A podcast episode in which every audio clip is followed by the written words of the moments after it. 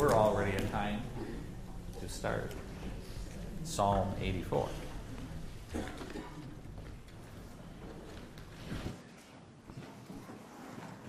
All right, Psalm 84. Psalm 84 tonight. A shorter psalm. So I was thinking, oh, we'll be able to breeze through this, no time at all. And then I started studying it. So we'll see, uh, see if we can get through this. Um, another just wonderful psalm some rich texts and some rich themes. Um, answer this for yourself. What, what gets you really excited? What, what builds the anticipation in your own life? Um, we're going to see that mindset, that anticipation, that excitement uh, in this verse and uh, or in the psalm, and I think it'll be instructive and helpful for us. Uh, Pastor Paul does have some extra handouts. If you don't have one and would like one, uh, to make your own notes and underline. Um, gentlemen, I don't have the back projector screen. Oh, there it goes. We're on now. We're good to go. Um, but Pastor Paul has some extra handouts if you need any. If you need one, just slip your hand up and he'll get one to you. Psalm 84 is a song of Zion. It's, we're going to see kind of a theme of a pilgrim wandering and journeying.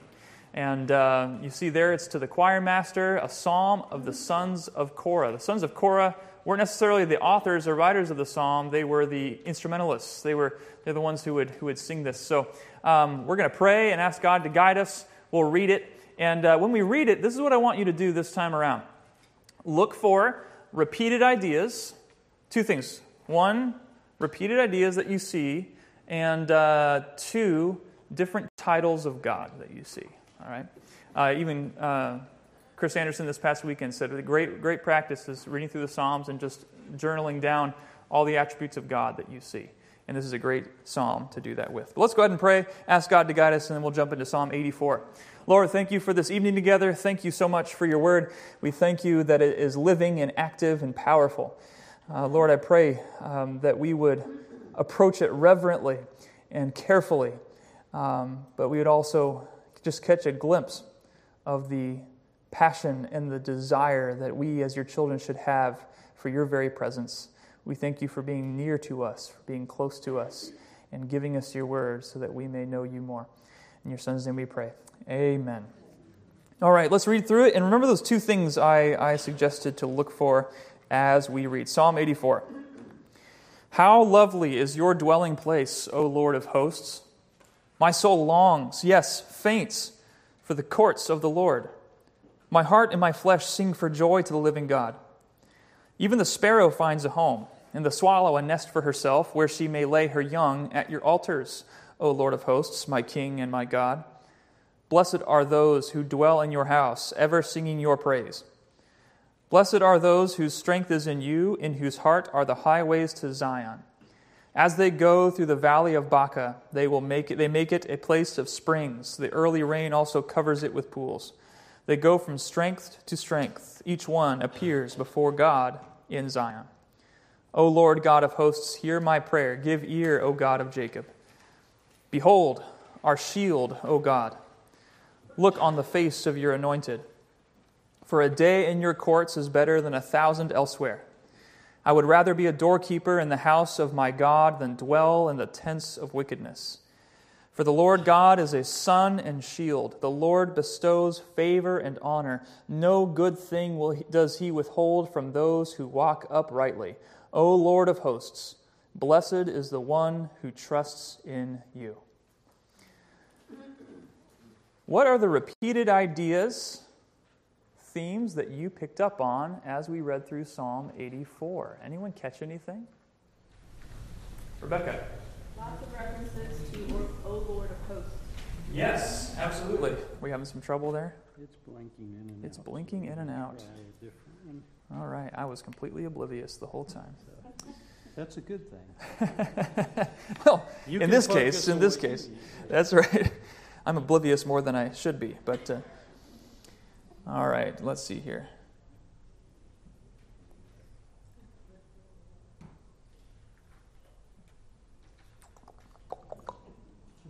Well, now it's real blinking. Let's see here. All right, good stuff.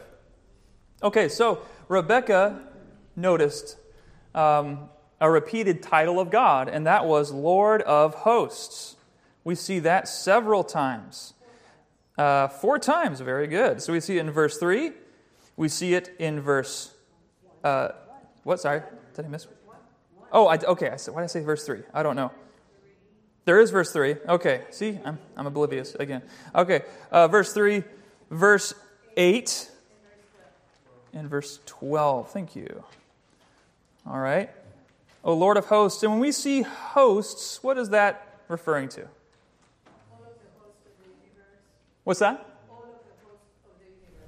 Okay, yeah, it's, it's the idea of armies, and, that, and, and that's you know the, the, heavenly armies. You could even include earthly armies. So this is Lord God of armies. Um, what does this communicate about God? That He is the Lord of hosts, the Lord of armies. What does this say about His attribute, His character?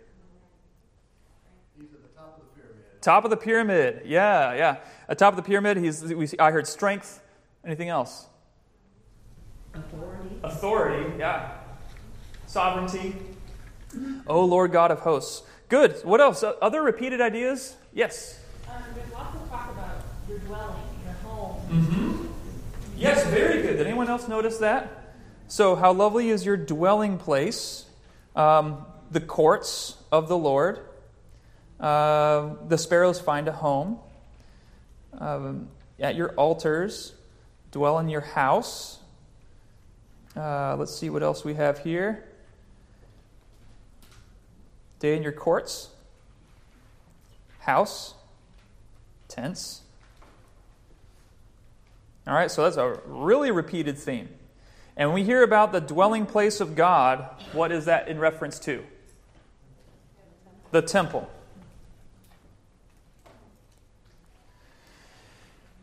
And what would you say? What is the perspective of this psalm? Where does this writer find himself? Does he find himself at the temple or not at the temple? I Think I heard it? Not at the temple. Yeah. Um, he seems to be journeying, or at least referring to those who are journeying. And really, the very first verse, or second verse, his soul longs and faints for the courts of God. So he desires it, he's not there. Okay? So, um, we see those repeated themes. Very good. What about just attributes of God? What different titles of God did you see in this psalm? Yahweh, which is Lord capitalized. Yes. Then we have Yahweh Elohim, which is uh, Yahweh God Creator. Mm-hmm. Um, and then we have Jehovah Sabaoth, which is Lord of hosts. Mm-hmm. Um, and then our shield. Yep. Our shield. Any other ones that we found? The living God. The living God. Yep, that's way back up here in verse 2. King. King. My king and my God. What was that? The God of Jacob. Yep, right down here in verse 8. see if there's any more. God of Zion. Where is there? Uh, there's God in Zion. He is the God of Zion. Um, let's see. I think we got at least most of them. So, if we were to describe this or summarize this psalm in one statement, it would be the, the pilgrim's great desire to be in the presence of God. For to sum it up in one phrase, he is proclaiming the joy and satisfaction of being in his presence while he's on his way to Jerusalem. The, the Jews would make a pilgrimage to Jerusalem uh, to be in the very presence of God. And we're going to see some very practical applications to our own lives as we consider our own Christian walks as we walk through this psalm. But let's go ahead and dig in uh, here to verses 1 and 2, where we see the psalmist expressing his deep desire to be in the presence of God. He says, How lovely is your dwelling place. The, the King James has the word amiable here. Um, it's really not talking about the beauty of the architecture. He's not saying the temple's so lovely, it's so beautiful, I just love looking at it. The, the Hebrew word there is talking is really carrying the idea of well loved. It is beloved. Uh, the, t- the temple is loved because that is where the presence of God is. I love it because it is a dwelling place of God. And then he says, O Lord of hosts, of armies. Um, and this is repeated all throughout the psalm. So, right off the bat, we see the psalmist describing his desire, his love for the temple, for the dwelling place of God. Verse 2 My soul longs, yes, faints, for the courts of the Lord. When we see the word longs here, this is the idea of, of great desire. That's pretty clear. And faints is the idea of being spent or wearied. This reminds me of Psalm 42 1. As the deer pants for the flowing stream, so, my, so pants my soul for you, O God. The psalmist here is describing a great desire for the courts of the Lord, the presence of God, to the point that he's wearied by his own desire for God's presence. He is wearing himself out from his great desire. He continues along these lines and saying, My flesh and my heart, my heart and my flesh sing for joy. What's the significance of both of these terms together? What do you think he's trying to communicate by saying, Both my heart and my flesh sing for joy? Body and soul. Body and soul would be a good way of, of describing it. Uh, you could say this is everything in him. My heart cries out and my body cries out. I want God. I want his presence. Uh, everything in me. Uh, it's, it's a genuine, deep, real desire. The word for sing for joy here is actually one Hebrew word that really just means, simply means cry out. And so you could say, My heart and my flesh cry out to the living God. And, and, and while it's most often translated uh, as a shout of joy, there's other situations in which it's translated like a shout, even in lament. Cr- I'm crying out. Um, and so it's hard to, to know if he's saying that my flesh and my, my heart and my flesh cry out out of joy or out of longing. I mean, they're closely connected, right? We don't have to split hairs too much. Um, but it, what one thing is clear is he has a deep desire for the very presence of God. Now, I want to stop real quick and apply this to us today because it's hard when we're talking about the temple and the courts and altars to consider the question well, how should we apply this? Is there any sense in which we should have a craving for God's presence if, if we already have the presence of God with us? Um, because there is, there is as, as Jesus tells the woman at the well in John 4, true worshipers no longer need to go to the temple. Do you remember that passage? Where he says that, that there will come a day when true worshipers will worship him in spirit and in truth. You'll no longer worship me at the temple or in this mountain. And so we do have the presence of the Holy Spirit with us. And our bodies are the temple of the Holy, of the Holy Spirit. But is there any sense, let me ask this question, tell me what you think. Is there any sense in which we can apply this, this craving for the dwelling place of God or the presence of God, is there any way in which we can apply this to the gathering of believers in the church? Do you think that's a legitimate application? There's a great desire to be with God's people Mm-hmm. and to, to be amongst where the Spirit. Okay. Now let's, let me ask this question. Is there any way in which we, we, we all know that the Spirit dwells amongst individual believers? Is there a way in which there's a special presence of God among the gathering of believers? When there's true worship, Okay. really worshiping. Okay. I, I, think, I think there is a sense in which we can say that when the believers gather together, there is a special presence of God. And let me, let me, let me explain that. Even for the Old Testament Christian, did they believe that God's presence was strictly at the temple and nowhere else? No. They had a sense in which the, the, the, that God was with them personally, right? For you are with me. Your rod and your staff, they comfort me. Right? There was this personal presence that even Old Testament believer knew that God is with me all the time. Um, Old Testament believers didn't just speak about God's presence as only at the temple, but they did speak of it as his special dwelling place. This is the special presence of God. And there's actually is a sense in which God's special presence is among his gathered people in the New Testament. And let me give you some verses that describe this a little bit. 1 Corinthians 5 4. This is in context of, of there, there's an individual that needs to be confronted in the church and, uh, and, and, the believers in Corinth are not stepping up to the plate. And, and Paul says, When you are assembled in the name of the Lord Jesus, and my spirit is present with the power of our Lord Jesus. There's this connection of the assembly and the power of the Lord Jesus being there. We know the passage, Matthew 18 20, where two or three are gathered together in my name, there I am among them. Again, this is in the context of the church discipline passage where the two or three are approaching them, but there still is a, a sense in which saying when there's believers gathering together, that God's, there's God's special presence is there. That's Matthew 18 20. 1 Corinthians 3:16 says, "Do you not know that you are God's temple?" And that God's Spirit dwells in you. That, in that verse, you is plural. He's talking to a group of believers. So you could say, Do you not know that you all, or y'all, are God's temple, and that God's Spirit dwells in you all? So there's collectively, as believers, you are a temple. Acts 2:42 because there's a special there's a special privilege of gathering together. We read that they devoted themselves, the apostles' teaching and fellowship, to the breaking of bread and in prayers.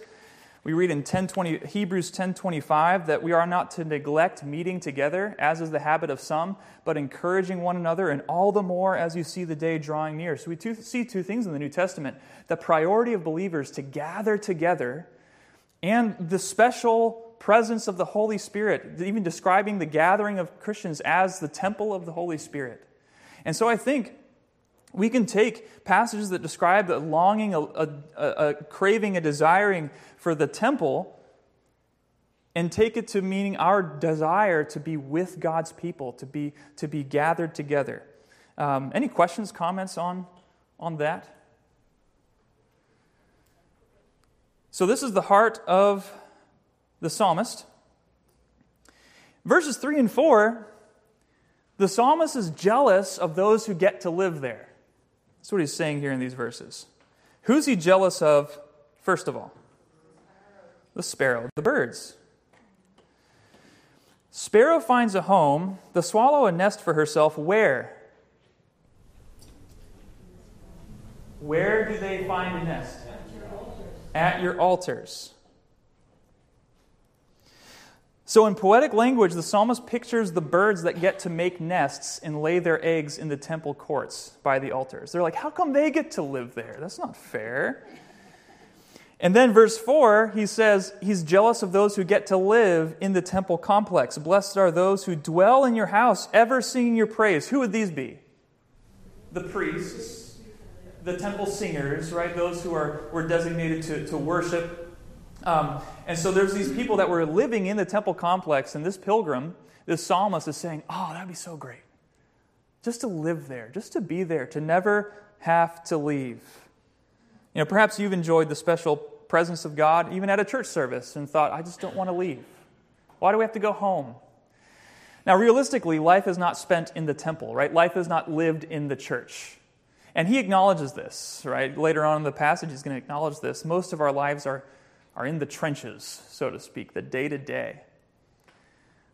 And his jealousy, I think, is basically reflecting how much he loves the presence of God. Just jealous of even the birds that get to build a nest and lay their eggs right there in the temple. That's how much he loves the presence of God. Is that how much you crave the presence of God? Is there that genuine desire in you to be in his presence, to be with his people. Verses 5 through 7. This is a really fascinating set of verses. And I think we see here that believers enjoy the strength and blessing of God even on their way to the temple. we just talked about how blessed are those who are in the presence of God. But who is blessed in verse 5? So there's those who are blessed. They're in the temple, they're enjoying the presence of God. Who's being blessed in verse 5? It's not the people in the temple. On their way. Where do we see that? In whose heart are the highways to Zion. So blessed are those whose strength is in you, in whose heart are the highways to Zion.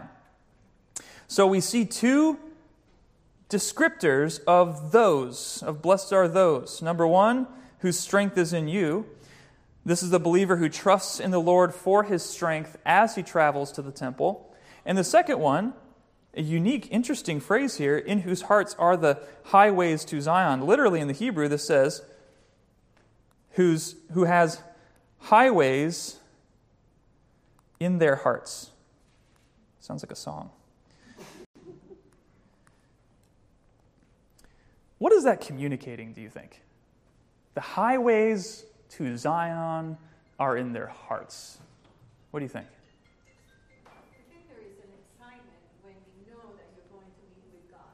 Good. Like, even before you get there, as you're coming to Him, Hmm. whether it's in your private time in the morning, uh, like I get up and I can't just wait to, to go Hmm. and, and, and be with Him. There is that sense of expectation and wanting Yes. by the way, in the way, as you're going to. Yeah. As a highway in your heart. That Yeah. is going to meet with the Lord, that anticipation. Yeah. Good. So it's the hope, it's the expectation of your destination that actually provides joy on the way. Yeah, Justin. So that blessed are those who dwell in the house, never singing your praise. If you take that in a more literal standpoint, the next ver- couple verses are going to say, you go through a dark valley where there's no water. Yeah. And I give you a spring, Yes. where you go from when from puddle to puddle, suck up the water.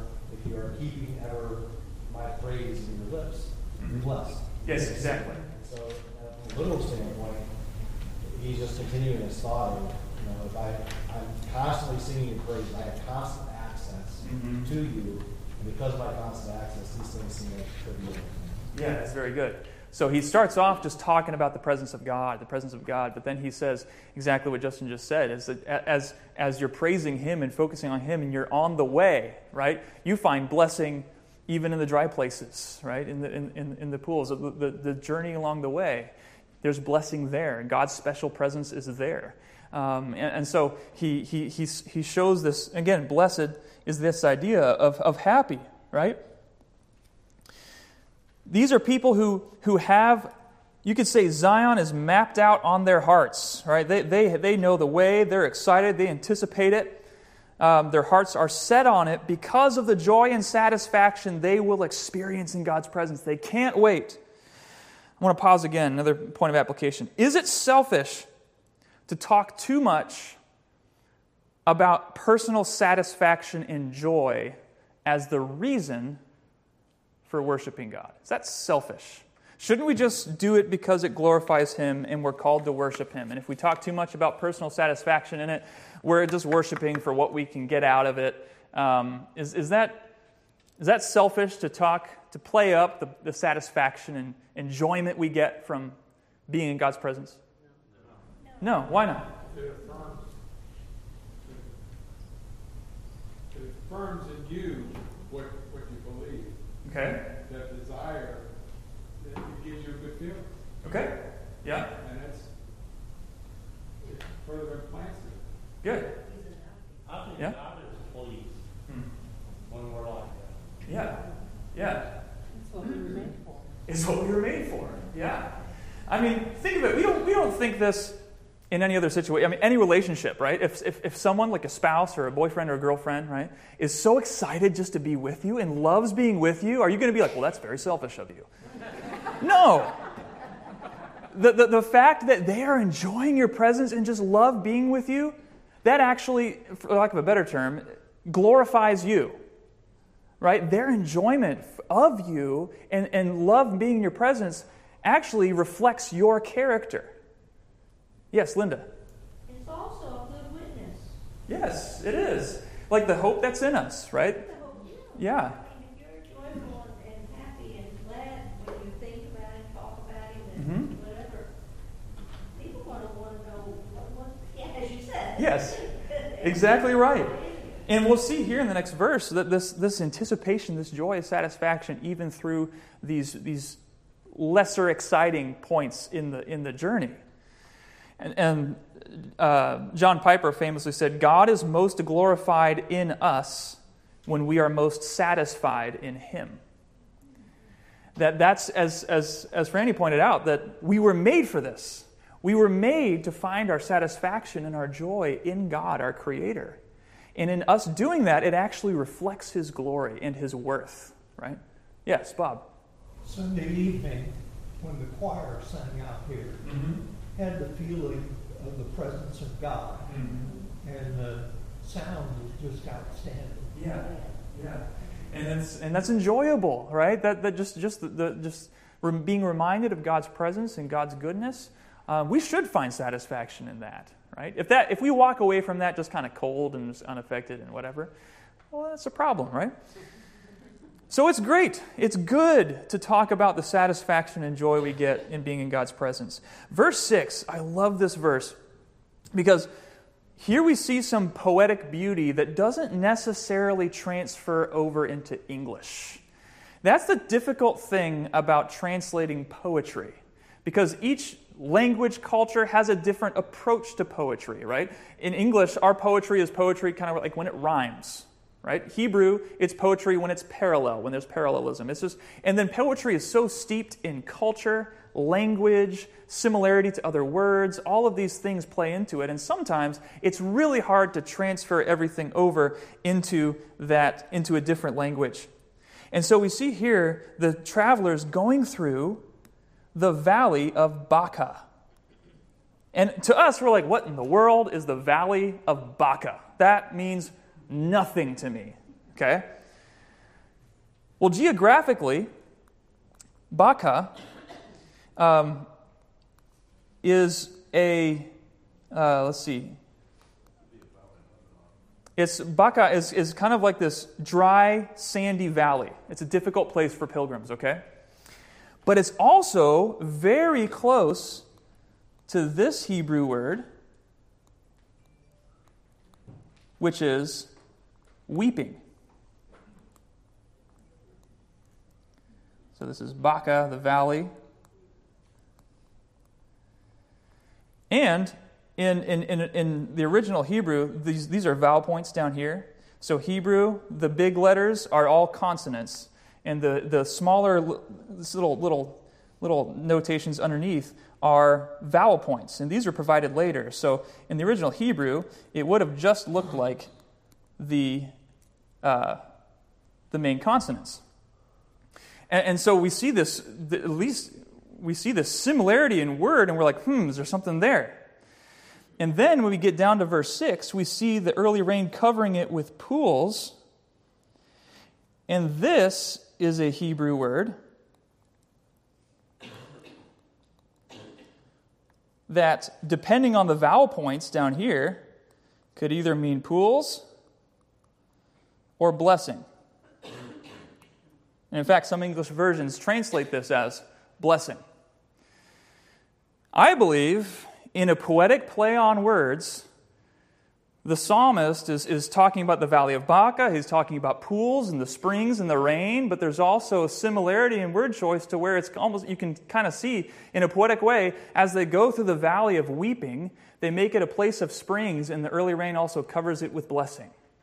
And we see that even through this dry, arid time, there is this blessing, there is this joy.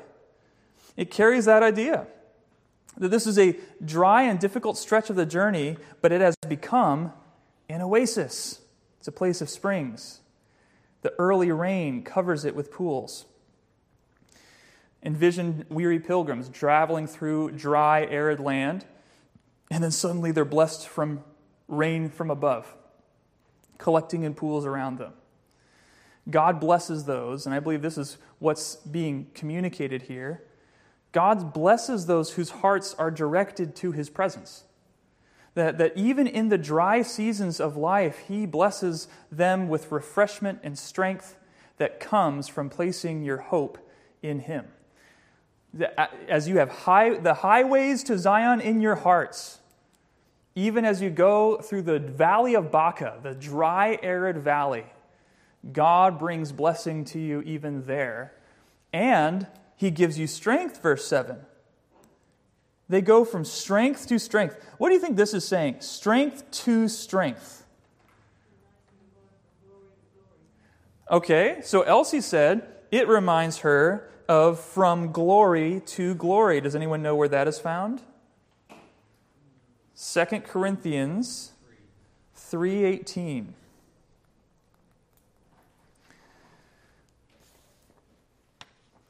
From strength to strength. I think this is what is being communicated here that as they're journeying, these are pilgrims going to Jerusalem.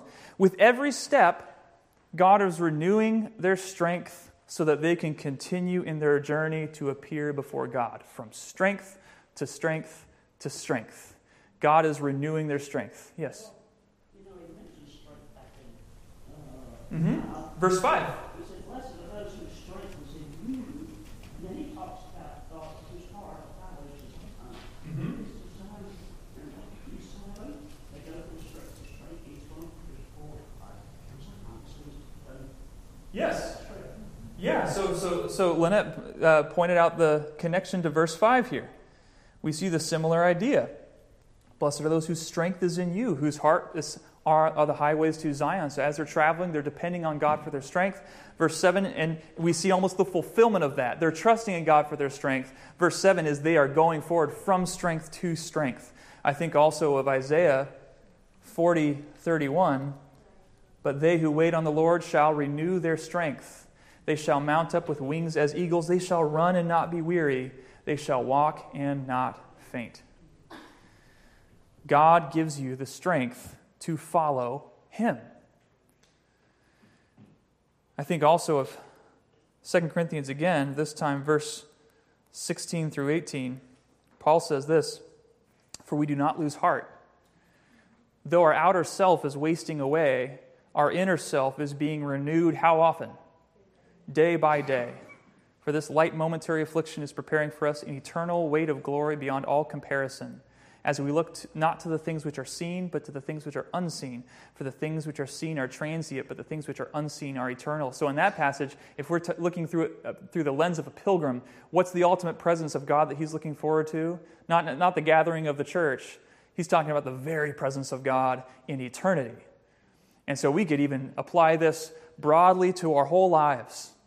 That what we're on a pilgrimage, we are on a journey, and our ultimate destination isn't the temple, it's, it's the throne room of God. It is the very presence of God in heaven. Does that, do you have an anticipation for that? Do you have an excitement about that? We, I mean, we just, we just mentioned the, the homegoing of Norm Randall, right? He got there, he made it there. Does that excite you? God gives blessing even through the dry places and even, and even gives, gives strength for the journey. Verse 8 through 9 is, is kind of an interesting uh, portion. We see that he gives a prayer, O Lord God of hosts, hear my prayer. Give ear, O God of Jacob. Verse 9 Behold our shield, O God. Look on the face of your anointed. And I actually made a mistake here because we did mention that God is a shield, and that is true right here. But I believe that this is not referring to God. Behold our shield, O God. How do I know that? Any thoughts?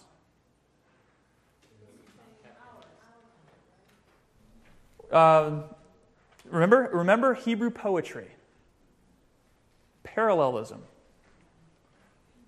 first and second line.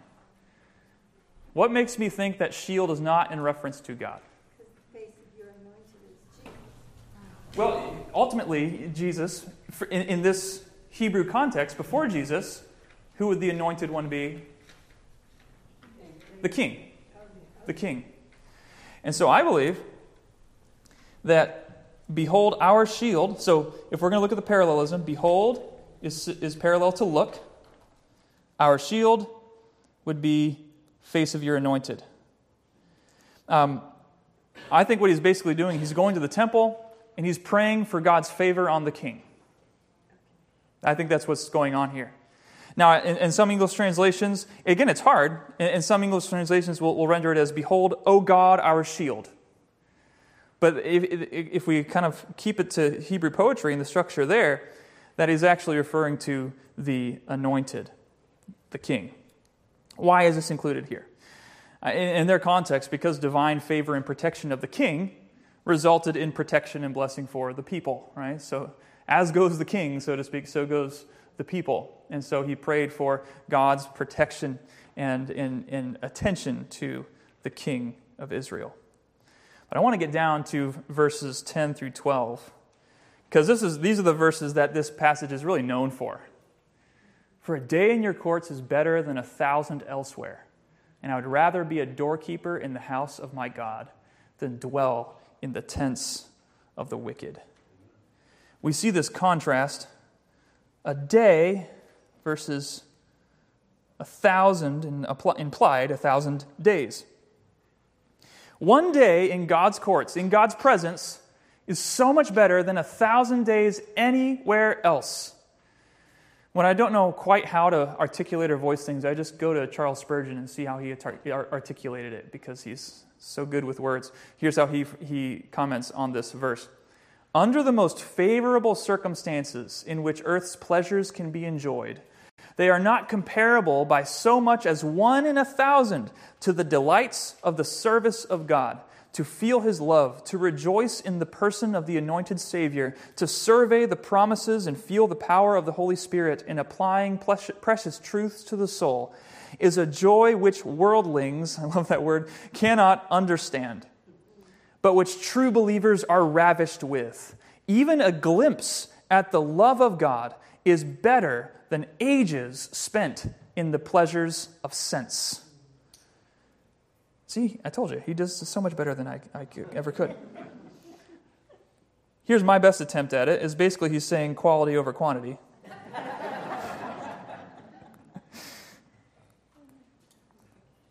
that, that just one day in his presence has so much more weight, has so much more satisfaction than a thousand anywhere else with any the best that the world has to offer.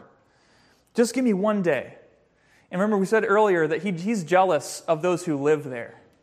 But he knows he can't live there. But he's like, just give me a day. Just give me a day in his presence. We see another contrast. What's the next contrast? Doorkeeper versus what? Dwelling in the tents of the wicked. So there's two contrasts. Doorkeeper where? In the house of my God.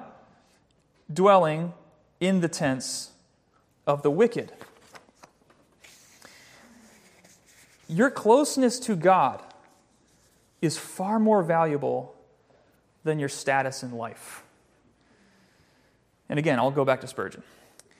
He says, The lowest station in connection with the Lord's house is better than the highest position among the godless. And then he says this God's worst is better than the devil's best. I love that. If the source of your satisfaction is tied to position, you will go where the promotions are. If it takes you to the tent of the wicked, fine, right? I'm just going for the highest spot. But with every step up the ladder, you're one further, one step further from the sweetness of being in the presence of God. And this psalmist is saying, just make me the doorkeeper. I don't care. I don't, need the highest position. I don't need to be a priest or a singer or have an official role. Just keep me at the door so I can just glance in. If I can just, if I can just peek in. And so, if this is quality over quantity, this could be presence over position.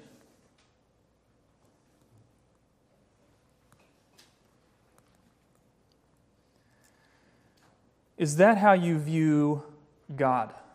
What drives you? What are your desires? Verse 11,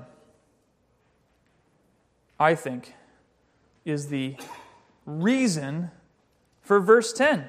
For, Why such great desire? We'll see the reason before I move on to that. Any questions, comments on verse 10 or anything else up till now?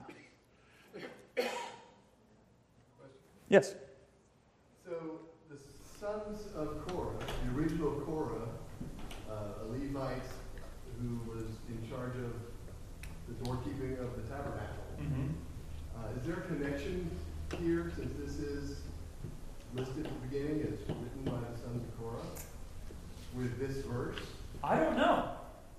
I mean, the, the sons of Korah did a, sang a lot of psalms, right? They're connected to a lot of this. Ancestors, generations Right. beyond it, if Right. talking about the temple. I don't know. I hadn't thought about that. Um, but that's kind of a cool connection.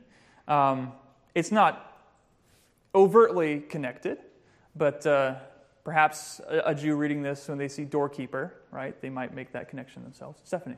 Um, Could the difference between being a doorkeeper in the house of God and dwelling in the tents of wickedness also mean it's better than living for pleasure with the worldly? Mm-hmm. Absolutely. Yes. Yeah, the tents of wickedness, right? That, that what, what are you pursuing? And again, if, if you're seeking prominence, position, that will lead to what? It'll lead to compromise. And you'll pursue pleasure, you'll pursue whatever sin you need to pursue in order to find your dwelling place, so to speak. And, and, and he's communicating it's, it's not worth it, right? God's worst is better than the devil's best. Um, that, that you can try to pursue everything the world has to offer, it doesn't come close to even the worst that God has to offer. Verse 11 is the reason why the psalmist has such a craving, a desire for the presence of God. For the Lord God is a sun and a shield. The Lord bestows favor and honor. No good thing does he withhold from those who walk uprightly. And I believe that, again, with the Hebrew parallelism here, we see a connection sun and a shield, and favor and honor. In other words, this is, this is who God is, and this is what God gives.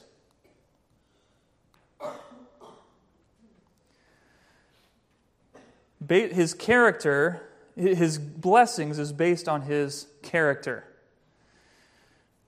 He is a sun, all right? The sun shining, and we see that connection to favor. I think of Numbers 6 24 through 26, where it says, The Lord bless you and keep you. The Lord make his face to shine upon you and be gracious to you. The Lord give, lift up your countenance upon you and give you peace. Uh, some English versions will have grace and glory. Same idea. God is a sun, and so he bestows favor, he bestows blessing, he bestows grace. God is a shield, and so he bestows honor, he bestows glory. Have you ever thought about what in the world is God doing giving glory and honor to the likes of us? That would just seem almost misplaced. God, I- I'm supposed to be giving you honor and glory, and you're bestowing honor to me? Even if we consider this verse in terms of a pilgrim, right? The sun, the, the, the, the warmth, the guidance, the shield, the protection from dangers along the journey. God is a sun and a shield, and so he bestows favor and honor.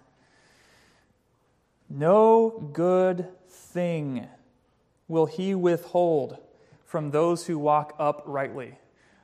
Are you suspicious of that phrase? What makes us suspicious of that phrase? Our definition of good. We looked at that last week a little bit, didn't we? It does really fall down to our definition of good because we've all experienced, in our eyes, a good thing withheld. And we think, why did God withhold that? I'm trying to walk uprightly.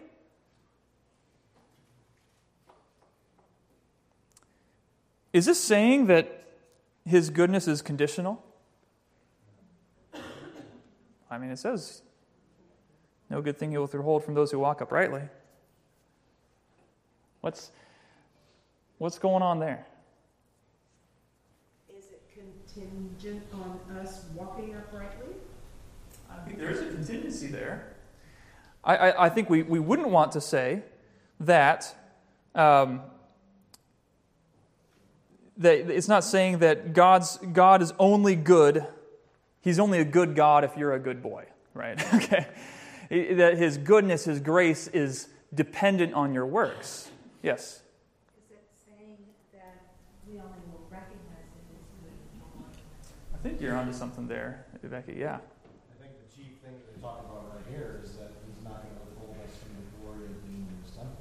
Yeah. The glory of having, him- to having that unlimited access to him. Mm-hmm. And so the things that we would define as good, even if they're not good the way we define them, Mm-hmm. lead us to the blessings of things that he's already given. us. Yeah. Yeah. Is it conditional? I wouldn't say it's conditional, I say it's already been placed. Hmm. Yeah, we already have.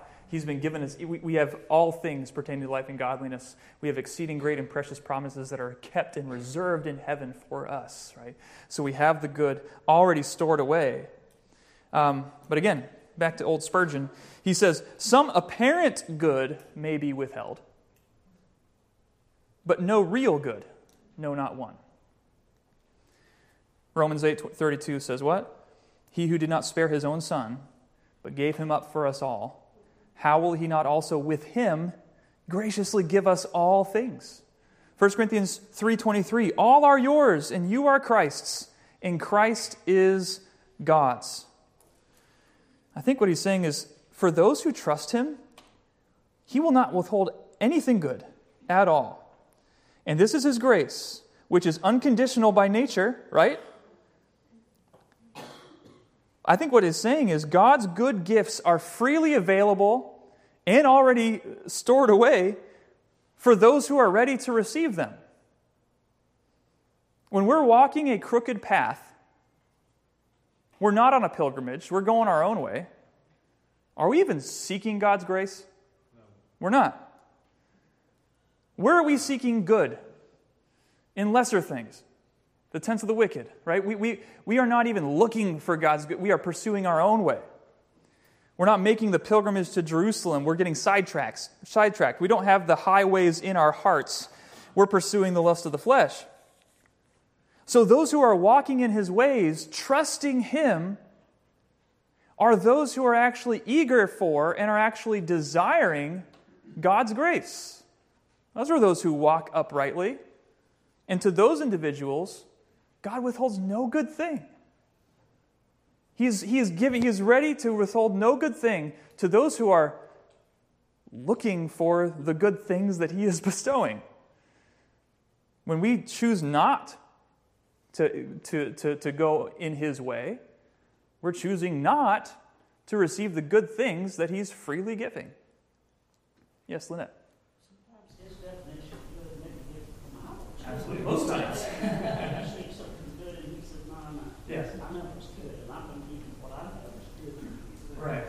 We even sang that on Sunday night, right? You are always good. Right? Though my eyes can't see, help my heart believe that you are always only good. I continually have to remind myself of God's goodness. Mm-hmm. I get, I stumble over life's processes, but when I can stop and say, He's always been good to me, Mhm. and I, I can elaborate on all of the things that He's done for me, but I still have to remind myself. Yes, we do, constantly. Um, I love how Jesus, God approached the Old Testament Jews because he, he, he really understood how forgetful they were to the point where he said, You need to write reminders on your face. That's how forgetful you are. You need to write, you need to tie tassels on your, on your clothes. You need to write it on your hands. You need to write it on your face. Why? Because we forget his goodness so easily. And we go after our own ways so quickly. And the definition of good is, is so key, right? All things work together for good to those who love God. What is the good? He's those who are, he is, we are being conformed into the image of his Son. And so we need to understand what, what do I see as good? And, as we, and if we line up our definition with God's definition, He will not withhold a single good thing from you. If God withholds something from you, it was not good for you. What an incredible, gracious God that we have. And it is this characteristic of God that produced, produces this mindset right here. What do we do sometimes? I just need to want God more. So I'll just close my eyes and clench my fists and just try to want Him more. Okay, that doesn't work. a genuine desire of God comes from a true, genuine realization of His goodness. Oh, taste and see that the Lord is good. Why do we not crave God's presence? We have not tasted His goodness. We don't see how glorious and how good He is. And so we see the conclusion of the psalm, verse 12. O Lord of hosts, and there's that title again Lord of armies, blessed, happy is the one who trusts in you. Happiness. What's the key to happiness? What's the key to hope? Trusting in God and nothing else. Do you see God that way? Do you crave God's presence that way? Yes, Elsie. Um, this song here is for, um, has some undertones to me, because of the repetition of three times of blessed, blessed, and blessed. Is blessed is the man, Psalm one. Blessed, blessed is the man who walks not in counsel of the ungodly, but he delights in the law of the Lord. So he is walking, and so is this man also Mhm. walking, wanting to go to the voice of the Lord, and therefore they are blessed. Yeah. So Psalm 1 has some similar ideas of blessedness and. Yeah, I like that. Good. Anything else? Other thoughts, comments before we close tonight? Yes, Chris. Quick question. So back verse eight, it talks about, oh God and Jacob. And we talked about that name before. Can you just briefly explain the significance of that? Mm-hmm. Well, what did Jacob's name turn into? Israel, right? And so when we see God of Jacob, there's a strong covenant component to that. Um, all throughout the Old Testament, God is, is, is described as the God of Abraham, the God of Isaac, the God of Jacob. And Jacob is the one who's named Israel and, and the forefather of, of the nation of Israel. And so when they say Jacob, they think the patriarch, they think of Israel, they think of all the covenant faithfulness that God has shown all throughout the ages. And so uh, it it goes to his loyalty and his, we'll even see soon in Mark, um, in, in Mark 12 on Sunday mornings, um, how he, Jesus refutes the religious leaders by pointing to the resurrection, and he quotes the burning bush passage where he says that God is the God of the living, not of the dead. He is the God of Abraham, Isaac, and Jacob. His promises, his covenant extends beyond this life. And so when people see God of Jacob, they're thinking this is a God of covenant faithfulness, loyalty, promises that cannot be broken. Bob. I like our memory verse where Paul encourages us to pray for the strength and power of the Holy Spirit in the inner man. And for what purpose? That we can know the height, breadth, length, and depth of his love. That's a great connection. Yeah, to what we've been memorizing. And, uh, and Bob's giving a great example of what it means to meditate, right? We memorize, internalize, and then we preach to ourselves. And we see, oh, that prayer, what we've been memorizing, what is he praying for? Strength from the Spirit so that we can comprehend how good and how loving God is. You need God's grace to see how good he is. So you can pray for that. You can pray for the grace to see his goodness. Anything else, real quick, before we wrap up? Yeah. What, uh, you brought 10 as a highlight, and when we read it, it's like, oh, I, heard that before. Yeah. And so I started thinking, and this weekend was the, uh, you know, the music with Galaxy, so I, I Googled and I found Matt Marr's song Better's One Day, and, and it's like, oh, yeah, that's where I heard that. Oh, I don't know if I've heard that. I guess everyone else has, except for me. All right. Wonderful. Uh, next week is uh, Psalm. We, we got our first special request for a psalm. I told you. if, if, you can, if you can request a psalm, I'll do it uh, as long as it's not Psalm 119. I won't do that at least in one day. Um, psalm 89 is the next one, and it'll probably be a two parter because this was requested, and I looked at it and, like, oh, it's 52 verses long. So um, it's a fantastic psalm. And so I would encourage you to read through it and digest it because we won't be able to get to everything in the song.